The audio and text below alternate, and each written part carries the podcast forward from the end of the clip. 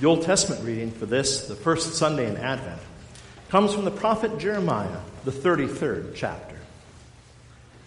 Behold, the days are coming, declares the Lord, when I will fulfill the promise I made to the house of Israel and the house of Judah.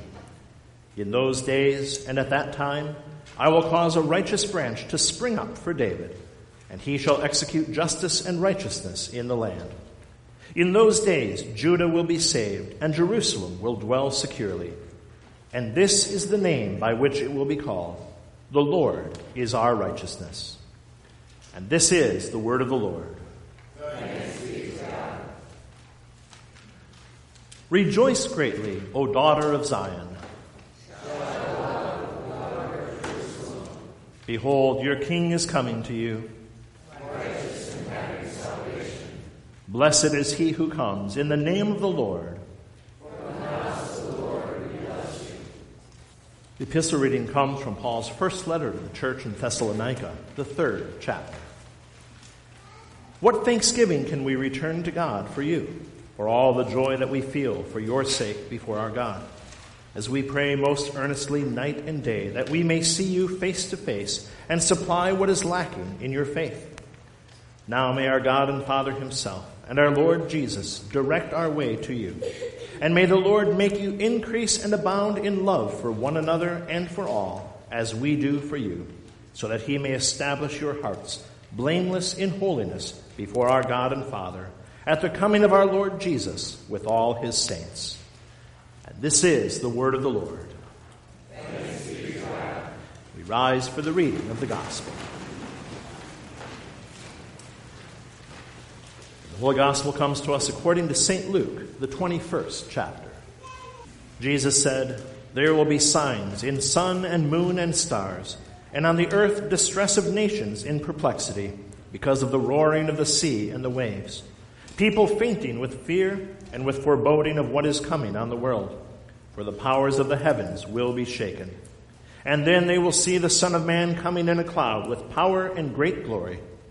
Now, when these things begin to take place, straighten up and raise your heads, because your redemption is drawing near. And he told them a parable Look at the fig tree and all the trees. As soon as they come out in leaf, you see for yourselves and know that the summer is already near. So also, when you see these things taking place, you know that the kingdom of God is near. Truly I say to you, this generation will not pass away until all has taken place. Heaven and earth will pass away, but my words will not pass away. But watch yourselves, lest your hearts be weighed down with dissipation and drunkenness and cares of this life, and that day come upon you suddenly like a trap. For it will come upon all who dwell on the face of the whole earth. But stay awake at all times, praying that you may have strength to escape all these things that are going to take place and to stand before the Son of Man. This is the gospel of our Lord. Grace, mercy, and peace to you from God our Father and from our Lord and Savior, Jesus Christ. Amen. How many of you have scars from Christmas pageants long ago? I'm not talking about physical scars where Joseph tripped on his robe and went face first into the manger, or where two angels got into a shoving match and one ended up falling down the stairs. How many of you have the lines that you were supposed to recite seared into your brain so deeply that you will never forget what you had to say for your second grade pageant? After practicing them over and over and over so that you wouldn't forget them for the pageant, you wind up never forgetting them. Ever. This is the case with me for a pageant that we did one year when I was a child. I don't even remember how old I was. I don't remember if I had any other part in the pageant.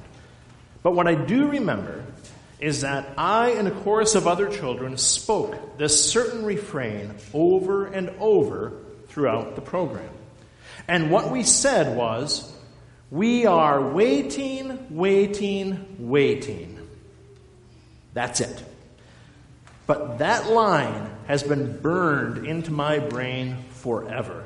To the point that I actually find myself quoting it to other people as if they should know what I'm talking about. And when they look at me like, what are you saying? I'm just like, well, the pageant, of course.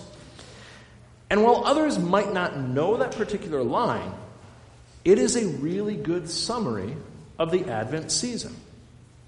Advent is that season where we wait, where we prepare ourselves spiritually for Christmas, the weeks of anxiously awaiting the celebration of Christmas. And we are waiting, waiting, waiting. We wait while the world around us enters into Christmas time. We wait while the world says Christmas sales have begun, the 12 days of Christmas countdown, which they get totally wrong because those are the days after Christmas. While the world celebrates Christmas already, in the church, we wait. We wait to celebrate the birth. We wait to shout out our joyous cries of Alleluia. We wait to welcome the Lord anew. But our Advent wait for a month that's nothing compared to Israel's waiting for the Messiah. In the Old Testament reading today, through the prophet Jeremiah, God repeated the messianic promise. He says, Behold, the days are coming when I will fulfill the promise I made to the house of Israel and the house of Judah. The days are coming, he says, 600 some years before Jesus Christ was born and they waited. In fact, they had been waiting for even longer than that. God's people knew of this promised Savior since before Jeremiah, since before Abraham, even before Noah. Since the very beginning, since that very first promise made to Adam and Eve in the Garden of Eden, God's people knew the promise of the Messiah. That God would come to them in the flesh and save them from their sins.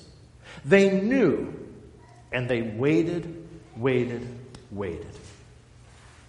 And we wait too, in a sense.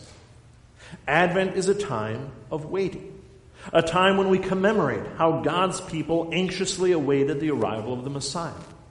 We, of course, know that Jesus Christ has already come, but still we wait.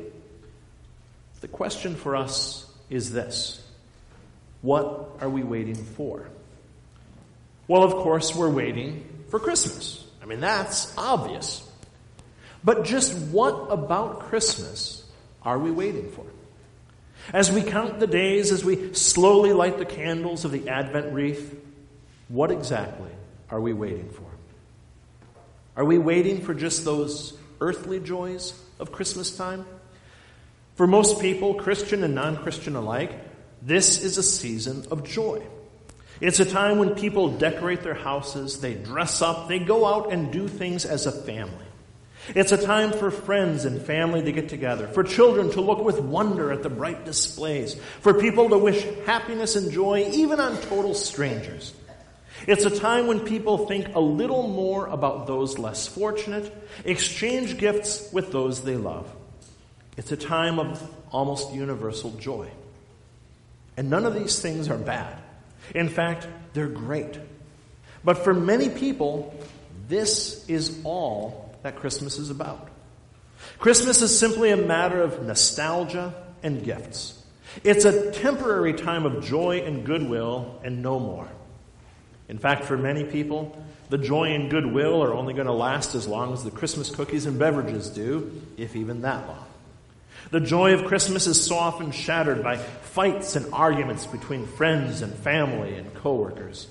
That Rockwellian serenity of a snowy night is broken by drunken revelry. Greed and envy replace joy and wonder as we pout about what we didn't get for Christmas. Goodwill toward our fellow man leaves us as we vow to smash the next Salvation Army bell that we hear ringing. Our waiting becomes less than joyful as we fight the crowds at the stores and we wonder just how long it's going to be before they restock that griddle that we desperately need. Peace doesn't seem to be the word of the season. As we count the shopping days left, as we try to balance our chaotic schedules, and as we promise ourselves we are going to make it to church next time. So, is this Christmas? Is this what we're waiting for? A fleeting moment of nostalgia, a mountain of gifts beneath our tree, and a brief time of goodwill toward each other? No. This is what our sinful world has made Christmas, or holiday, as it would rather be called to not hurt anyone's feelings. The devil, the world, and our own sinful flesh can take something even as pure and wonderful as Christmas and ruin it. Through commercializing it, through cheapening it and making it nothing more than one of many winter holidays, through taking the focus off the manger and putting it on our own earthly desires, sin has perverted even Christmas.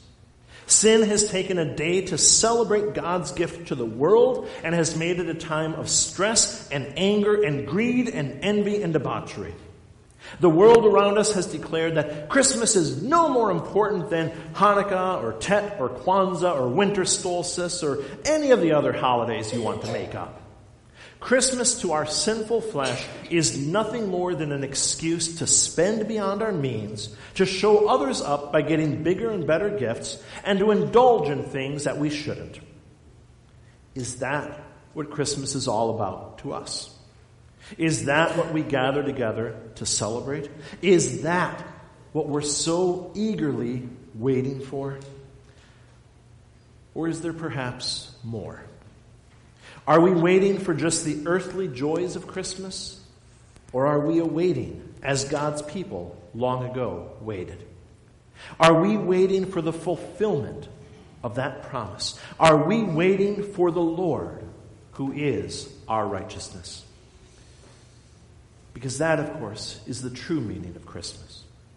All the lights, all the gifts, all the glitz and glamour, all of it means nothing without that righteous branch of David.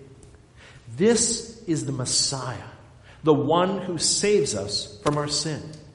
Christmas is not just a time when we enjoy the goodwill from our friends and our neighbors. When the angels announced goodwill toward man, that goodwill was from God Himself. We sinners who deserved nothing but torment and punishment from the righteous Creator of all things we received goodwill instead. And that goodwill was evident through the years as God repeated that promise to give to mankind the good things we did not deserve. As we rejected Him, as we turned away from His word, as we despised His promises and said, yeah, right, whatever, God kept His word. And that goodwill was poured out upon the world through so many great blessings, even as God's people waited, waited, waited for the promise to be fulfilled. And now the wait is over. Now God's goodwill has come to us in the flesh, literally. For here in the manger is the Messiah, the one who saves the world from its sin. In those days and at that time, I will cause a righteous branch to spring up for David, and he shall execute justice and righteousness in the land. In those days, Judah will be saved, and Jerusalem will dwell securely.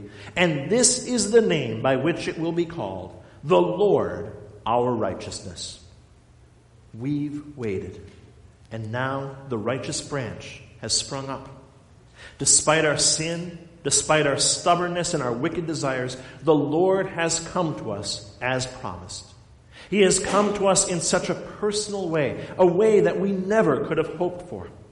God Himself humbled Himself to take on our flesh, to be born of a young virgin in a tiny little insignificant town. He came to us not in all His glory, but in a way that we could come to Him, could stand before Him, could speak to Him. He came to us in meekness, taking on our pains, knowing our temptations, feeling our sorrow. The branch of David, the Lord our righteousness, has come to us because we could never come to him. We could not make ourselves better. We could not raise ourselves up, and so he came down. And by this branch, Judah is saved, and Jerusalem dwells securely.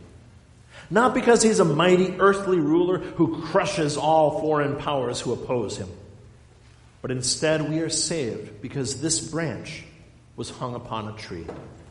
This child, this Savior, for whom we had waited so long, he came to bring us peace and forgiveness at a great cost. He was welcomed by the crowds as he entered Jerusalem, as they waved palms, as they shouted, Blessed is the King who comes in the name of the Lord. Within a week, those cries of praise turned to shouts of anger. Hosanna in the highest was replaced with, Crucify him, crucify him. The one they had waited for for so long, they now wanted dead. But through that death came our life. As Jesus suffered on the cross, as he writhed in agony, as the nails held him up for the world to ridicule and taunt, he pleaded for our forgiveness. He cried out with his dying breath, with his blood, with his very life for our eternal pardon. This tiny infant that we are waiting to celebrate gave himself as a sacrifice to save the world. The Lord gave up his holy life to give us our righteousness.